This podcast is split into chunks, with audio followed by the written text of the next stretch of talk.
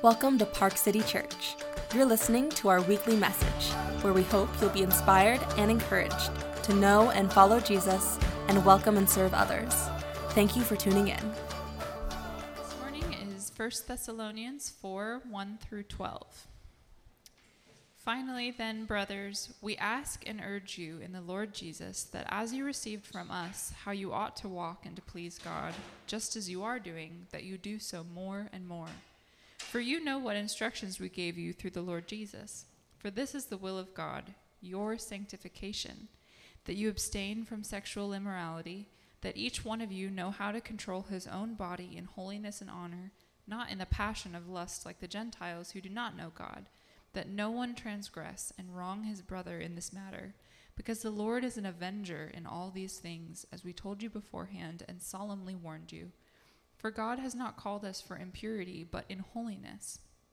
Therefore, whoever disregards this disregards not man, but God, who gives his Holy Spirit to you. Now, concerning brotherly love, you have no need for anyone to write for you, for you yourselves have been taught by God to love one another for that indeed is what you are doing to all the brothers throughout Macedonia. But we urge you, brothers, to do this more and more, and to aspire to live quietly, and to mind your own affairs, and to work with your hands as we instructed you, so that you may walk properly before outsiders and be dependent on no one. I recently finished a, a uh, I guess it's a fantasy novel series, the title of which I never pronounce correctly and always have to ask someone for help. But I think it's something like Rhaenyra, Rhaenyra, Rhaenyra Revelations. You know, it's like elves and swordsmen and knights and wizards, all sorts of fun stuff by a guy named Michael J. Sullivan. But in sort of the world of this mythology and this fun, uh, he tells the story of one particular character named Turin who committed an egregious sin. And as reparations for his egregious act, uh, he uh, is a god and he walks, comes to earth and walks the world of men um, in an attempt to sort of uh, earn his way back to right standing, right? He, he in response to uh, the life he had lived, he walks the world of men doing acts of kindness to undo sort of the sin of his past. And for every act of kindness he does, another in this sort of pantheon of characters uh, drops a feather from heaven or from the skies. Uh, such that over the course of his life, once he's sort of accumulated enough uh, feathers, he can return. He will have made good what um, had been wrong. We've been in a series in First Thessalonians the last few weeks, and much gratitude to Braden and Tyler for continuing that conversation with you the last couple of weeks so beautifully. But in this series, we've picked up the same questions week after week. What does the Christian faith look like in context? What, what does it mean specifically uh, to sort of live your faith in the places that you are? Uh, particularly when, when your faith creates tension uh, in those places, when it feels incompatible. You know, is it possible for your faith to survive and thrive in a world that is indifferent or sometimes hostile at worst? And then what does a church community look like that keeps that kind of vision alive? And, and I think one of the places we feel sort of these questions, where, where these questions find some footing, is in the conversation of holiness, which again is a loaded word. And I'm not going to offer sort of a clear definition outside of in this moment that it's this sort of movement, this growth in us where we begin to reflect God's character as holy in the world. And particularly in a world that has little regard for this concern. Why bother?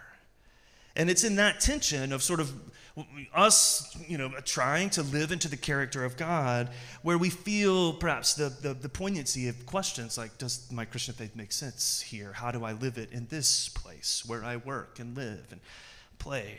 In this political atmosphere, in uh, this neighborhood, uh, in this context. It's a central theme in the passage Emily read for us this morning. Right at the start of chapter 4, he says, Finally, brothers, we ask and urge you in the Lord Jesus Christ that as you receive from us how you ought to walk and to please God. Walking and pleasing God. We know we're in the world of holiness here. The continued shaping of their character as early Christians, this first community of Christ's followers, were in the world of holiness that is a familiar one in the stories of Scripture, uh, walking and pleasing God. And I wonder if sometimes in this conversation we don't approach it like Turin from the Riyria Revelations. Riyria. Got it. Right? uh, it's been a struggle. Um, uh, I wonder if, like, this isn't sort of, even culturally, if we think about God at all, but even in our, sometimes in our Christian faith, right, that we, we, we kind of go through life, if I can do enough good, you know, earn enough sort of metaphorical feathers. When I was a kid, it was jewels in my crown, right? If, if I can, like, earn enough feathers, I'll make it right in the end, right? I'll progress enough on this path of holiness. I'll be okay. Enough good, at least, to kind of outweigh the bad, right? Uh, and, and our reading this morning, I think it speaks to that uh, pull in us. I think it helps to clarify the, the question in the conversation, helps us to see it more clearly. And we're going to attempt an, an answer, I suppose, this morning. We're going to do it this way. I'm just going to start with a couple of general observations about holiness that the passage pulls us into. And then it gives us two concrete expressions that we'll look at briefly. And then we'll finish with just, a, uh, again, another sort of general uh, observation as to why perhaps it matters.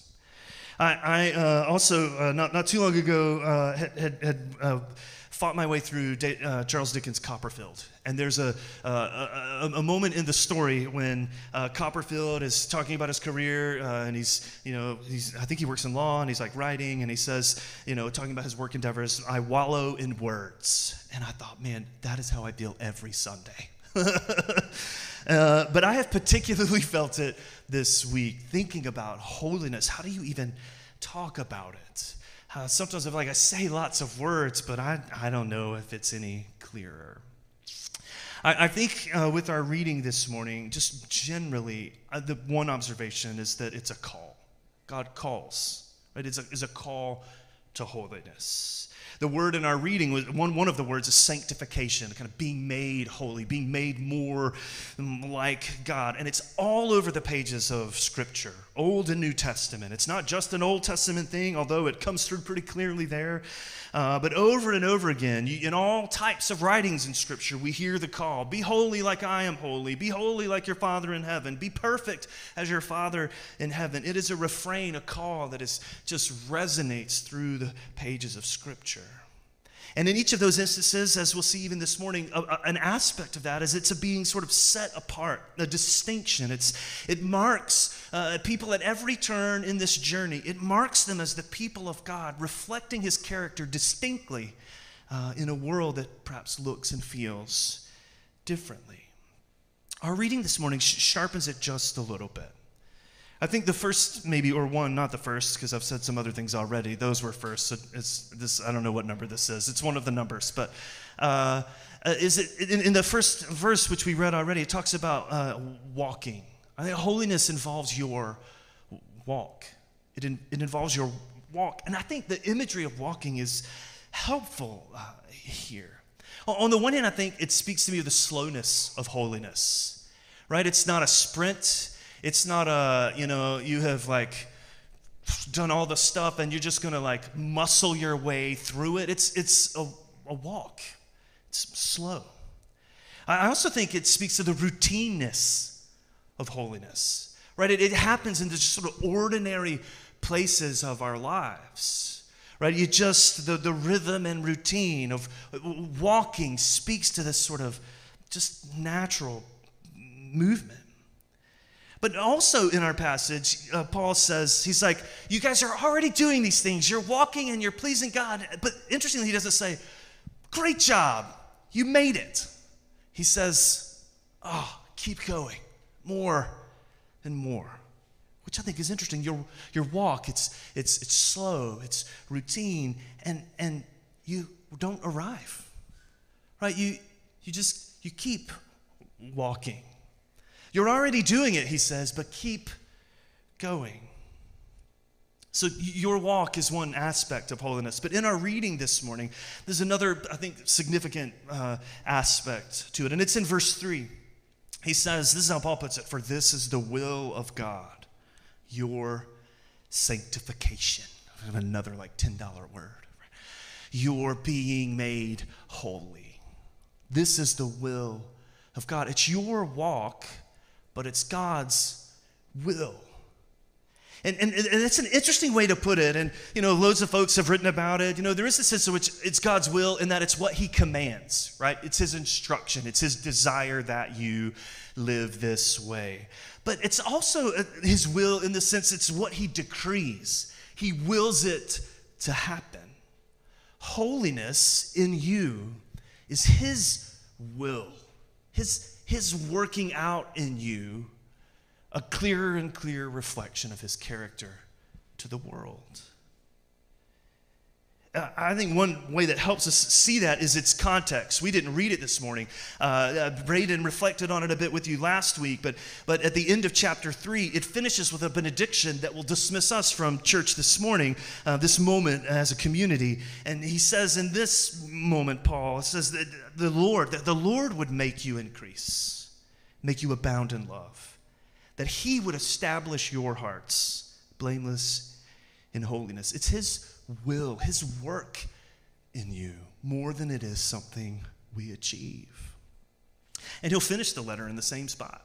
He'll say something very similar, just rephrase it, but it'll be the same refrain. It's God's work in you, His willing in you that makes you holy. So then, as we, as we sit with this sort of general thought, the question of God's will and of your walk and how those two sort of happen together, I think it's an interesting one. And, and I think it helps, you know, it speaks to some misconceptions we, we have at times about what God is like and about what our response to Him ought to be. One of those is I think sometimes God is like, He's up there with like a checklist and He's a taskmaster and like, you, you know, He's impossible to please. It feels perhaps arbitrary or just overtly like strong handed. Andre Agassi, in his memoir, Open, writes about hating tennis over and over again. He's like, I hated tennis. And uh, it seems as though, at least upon his reflection, a part of that was the nature of his relationship with his father and the way in which his father pushed and drove and, and uh, uh, forced perhaps the issue in his life. But he described a moment uh, having come through that as a young person, and I think it was his first Grand Slam he had won, he called his dad.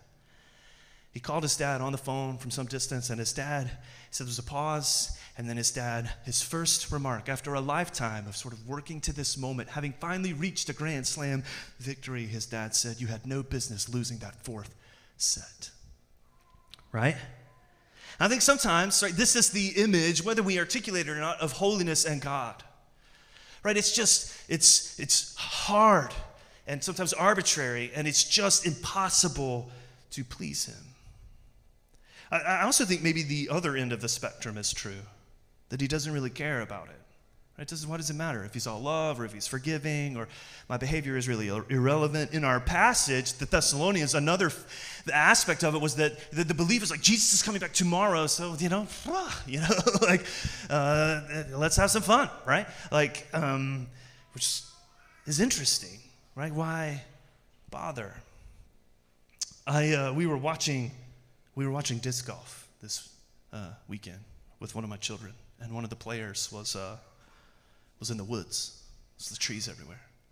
And he like, he threw it through the trees. My kid turned around, other people in the room, and was like, oh, you would have failed at that, right? I was like, what? Punk? Let's go outside right now, right? like, uh, but you know, you're like, well, she's probably right. I throw a disc in the top of a tree one time, and it's like, well, you know, this guy right? But, but I think sometimes that's sort of the other end of our feelings around holiness. Well, you know, it's either unattainable or why does it matter? So what, what's the point? But I want to suggest in our reading this morning that Paul gives us this really beautiful picture. That it's not just about sort of abstaining from things or sort of tamping fun or, uh, you know, like this sort of moral fault checklist. It's, it's a positive thing. It's, it's being called into a positive reflection of the image of God in which we were created. N.T. Wright, the New Testament scholar, puts it like this it's a, sh- it's a shining reflection in human character when we learn and practice what it means to be in God's image. Another author says it's, it's holiness is this positive move to live in sync with who God is and how he acts. It's, it's a, a positive, an invitation, Esau McCaulley writes, to, to see the beauty of life with God. A beauty that, that it's been obscured by all kinds of compromises and confusion, and yet to know that He wills it for you and calls us into it. And all we do is walk. So, in, in our passage, some general thoughts, but he gives two concrete expressions. Um, and one of them is to abstain from sexual immorality. And I thought, I've been out for two weeks and I got to come back to this passage. I should have left this one for Braden or Tyler, but you know, we're here, so I'm just going to wallow in my words for a moment and then move forward. But it's interesting in this reflection on holiness how sort of physical it gets. It's just very practical. In this first example, it's a sexual ethic. In the next one, it's you might call it a work ethics or how we relate to work and spaces of life. In, in the next chapter, we'll consider a moment, it's death. And, and that the call to live within and reflect God's character touches all of these, affects all of these spheres, really practical spheres of life. He says, I tell you this, you've been called into this to abstain from sexual immorality, that each of you know how to control your own body in holiness and honor not in the passion of lust like the Gentiles who do not know God. That no one transgress and wrong his brother or sister in this matter, because the Lord is the avenger. Again, man, I don't know if, like, anyway, just picturing him like, anyway, all right, we should stop. uh, so just uh, some, uh, just uh, again, just, I just want to, there's a lot we could say, obviously, here, but I don't want us to think about it as sort of a, a, parallel, an example um, of this broader theme of the invitation to live holy. Right? The, the, the scholars agree that in this context of sexual morality, certainly closely present is uh, idol worship.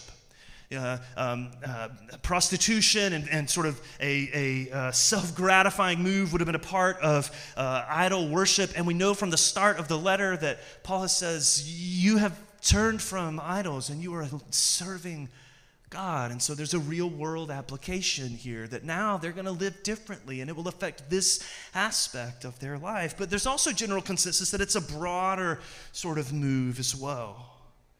Right? That your self expression or self gratification or self fulfillment, even sexually, is not the bottom line. That now, because of God and Christ, because of the invitation to live into uh, His image and who has created uh, you to, to be us, to be now the, the conversation has changed. No longer is sort of your fulfillment, uh, your drive, what, what ultimately leads to, to, to human flourishing. God's design and invitation and call are what take you there and to just sort of cave to my own uh, self gratification is to distort my understanding of God, but also of myself and the people around me. It's interesting here what Paul says. And he'll make, I, I want to suggest, he'll make the same move about work. The first thing he says is like when it comes to sort of a sexual ethic, he says it's, it, it's it, what, what, changes it is knowing God. Right? It was that phrase. He says uh, you, you don't just sort of follow your passions, the passions of lust, like the Gentiles who do not know God. Right? The implication is that knowing Him changes you.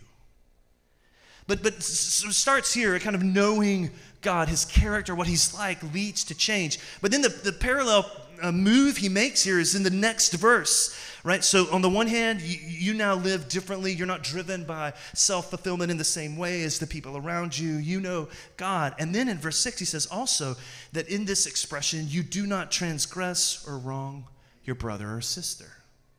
It's an interesting move, right? That even when it comes to holiness around this really practical space of human sexuality, that it starts with knowing God and it, and it moves in the space of concern for others. Right? Uh, again, McCaulley, Esau McCaulley is helpful for me here. This picture of holiness in this passage specifically is a vision for life, where we're prone to sort of self indulgent appetites and ways, oftentimes that leads to the exploitation of other people, he says. We hear an invitation to a different kind of life here, holiness like God, which would never do that. It's a common reading, this passage, during the season of Lent, when we come face to face with our human brokenness and frailty. And in this passage, holiness is spoken of in terms of control and not being consumed, but in a way that is driven by or motivated by a concern for others. It's not an arbitrary sort of moral box God ticks, it's an invitation into human flourishing. We grow, so if I were going to try to summarize, we grow in holiness when we grow in love. Love for God, when we get to know Him, and then love for others. These things happen together. But, but again, sort of this space of sexual immorality isn't the only space. We'll briefly consider where he goes next in verses 9, 10, 11, and 12. He, he talks about loving one another, and then he, it just it seems like an abrupt jump, right? Don't be sexually immoral. Also, live quietly before your neighbors. Mind your own affairs. Do the hard work. Work with your hands as you've been instructed. Uh, right? It just feels like a, like an abrasive sort of shift. But then, then you sit with it and you're like, he's making the same move. Right? He's making the same move. It, it, it only applies to sort of sexuality, it applies to this really practical space as well. It starts with knowing God. You yourselves, he said, have been taught by God. You, you know him. You are getting to know him uniquely in Jesus. You are seeing and have seen him differently knowing God. And then that changes you, and now there's a concern for others. Now you love one another. Now you bear witness to the world. Very similar move, although it's a totally different sphere of life. Right? We grow in holiness, we reflect God's character when we grow in love. Love for Him, we know Him, which leads to love for others. And when those things are happening, when God is drawing those things out of us, we bear witness, he says, to the world, a testimony to the world around us. I loved how, uh, I can't remember where I read it, but someone put it like this that when love takes a high profile, among God's people. We're all about high profile people culturally, but uh, he says actually the gospel flips that. When love takes a high profile among God's people, they assume a low and humble profile before one another, before others love for God, knowing Him, as opposed to not knowing Him, as the passage says, has real world implications. For those guys, it was idol worship and all of its attendant practices formally characterized their lives. For you and me, it's something perhaps different. But the truth is the same knowing and loving God changes us. Life is now characterized by, by a God willed and a Jesus enabled and modeled and a Holy Spirit empowered consideration of others. As Braden observed last week in Philippians 2, Paul tells us Jesus did nothing out of selfish ambition, but in humility, consideration of others, even you. Which brings me to the close. Why does it matter? Why bother? I heard someone express once uh, like the opposite of holiness might be a bombarding others with the self, you know, is interesting, right? Like it's self regard is sort of driving your life, self fulfillment, self gratification, all these things that uh, that's sort of the opposite of holiness. And that, you know, that is sort of the bottom line. Another way of putting it might be defensiveness, right? When we realize our frailty and are resistant to that revelation, maybe the opposite of holiness. Holiness is dependence. We know God more, are more aware of our need uh, and that changes us. And in that moment of need, we see Him in Jesus beautifully, and we find grace and forgiveness, and that changes us and leads us into love for others. There's probably a lot of other things I could say, but I would just be wallowing. So I'm going to wrap it up, I think. I, uh, yeah, I don't know. There's probably some, I wrote some really good things in here. But, you know, I'm just going to skip ahead. Uh, I shouldn't tell you that. I always hated it when preachers like externally verbalized these kinds of things, and here I am, man. Let me take you back to Andre Agassi. You know, if all else fails, good tennis illustration, right? Um, he described a moment earlier in his life. He was like, well, at one point he was a nine year old, and at their local tennis club, his dad, uh, Jim Brown, the former NFL player, was a member of that club and was playing tennis. And uh, his dad wagered a $10,000 bet on Agassi as a nine year old that he would beat him. And Agassi talked about the sort of what that does to a person, right? Like, uh, particularly a nine year old. It didn't pan out because Jim Brown saw how good he was and, like, backed out. But uh, he just, talked again, that sort of pressing, driving presence in his life. But he described a moment, it was still as a young kid, he had won some kind of like junior, uh, not one, he had played in a kind of junior tournament. And uh, he didn't win, and obviously his dad was mad. Uh, but he did get a sportsmanship trophy, right? He tells the story he got a sportsmanship trophy. And he was mad at not winning, you know, that was in him now. And he, I think he described like riding in the back seat and because he knew it was what his dad wanted to hear, he was like, I don't even want the stupid trophy. Right? And uh, he said, Dad pulled over, got out, took the trophy, and smashed it. And then picked up the largest piece and smashed it again. But it wasn't enough. He, he wasn't enough. He wasn't happy.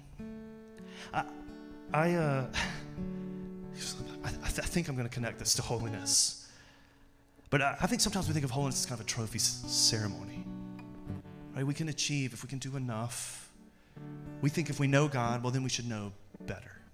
And that's kind of the way we approach. And we, we lay that expectation on other people too. They should know better. In one sort of much more healthy and wholesome sense, I think holiness is kind of a trophy, uh, trophy smashing ceremony. God says, all that stuff you bring to the table, it's best and it's worst. Know me, he says. Know me. Know me, know my character, know who I am. Know me as you have never known me before in Jesus, and you will be changed. We, we think it's an achievement we accomplish.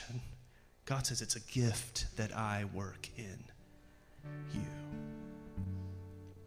a gift. As, as Tyler considered just a couple of weeks ago, right? Like there's always this underlying sort of motivation. What, what is happening at the heart level in the secrecy that, that drives us at times can feel so out of line? What's the only thing that can change that space?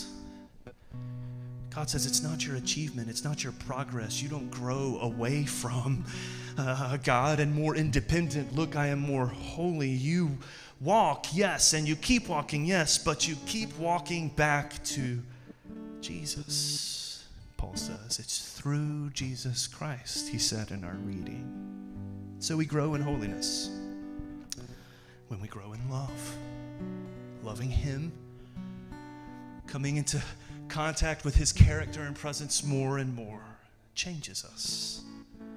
And we grow in love, bearing witness to the world. Thank you for listening to the Park City Church podcast. To learn more about our church and or to find ways to get involved in our community, visit us at parkcitykc.com or follow us on social media at parkcitykc.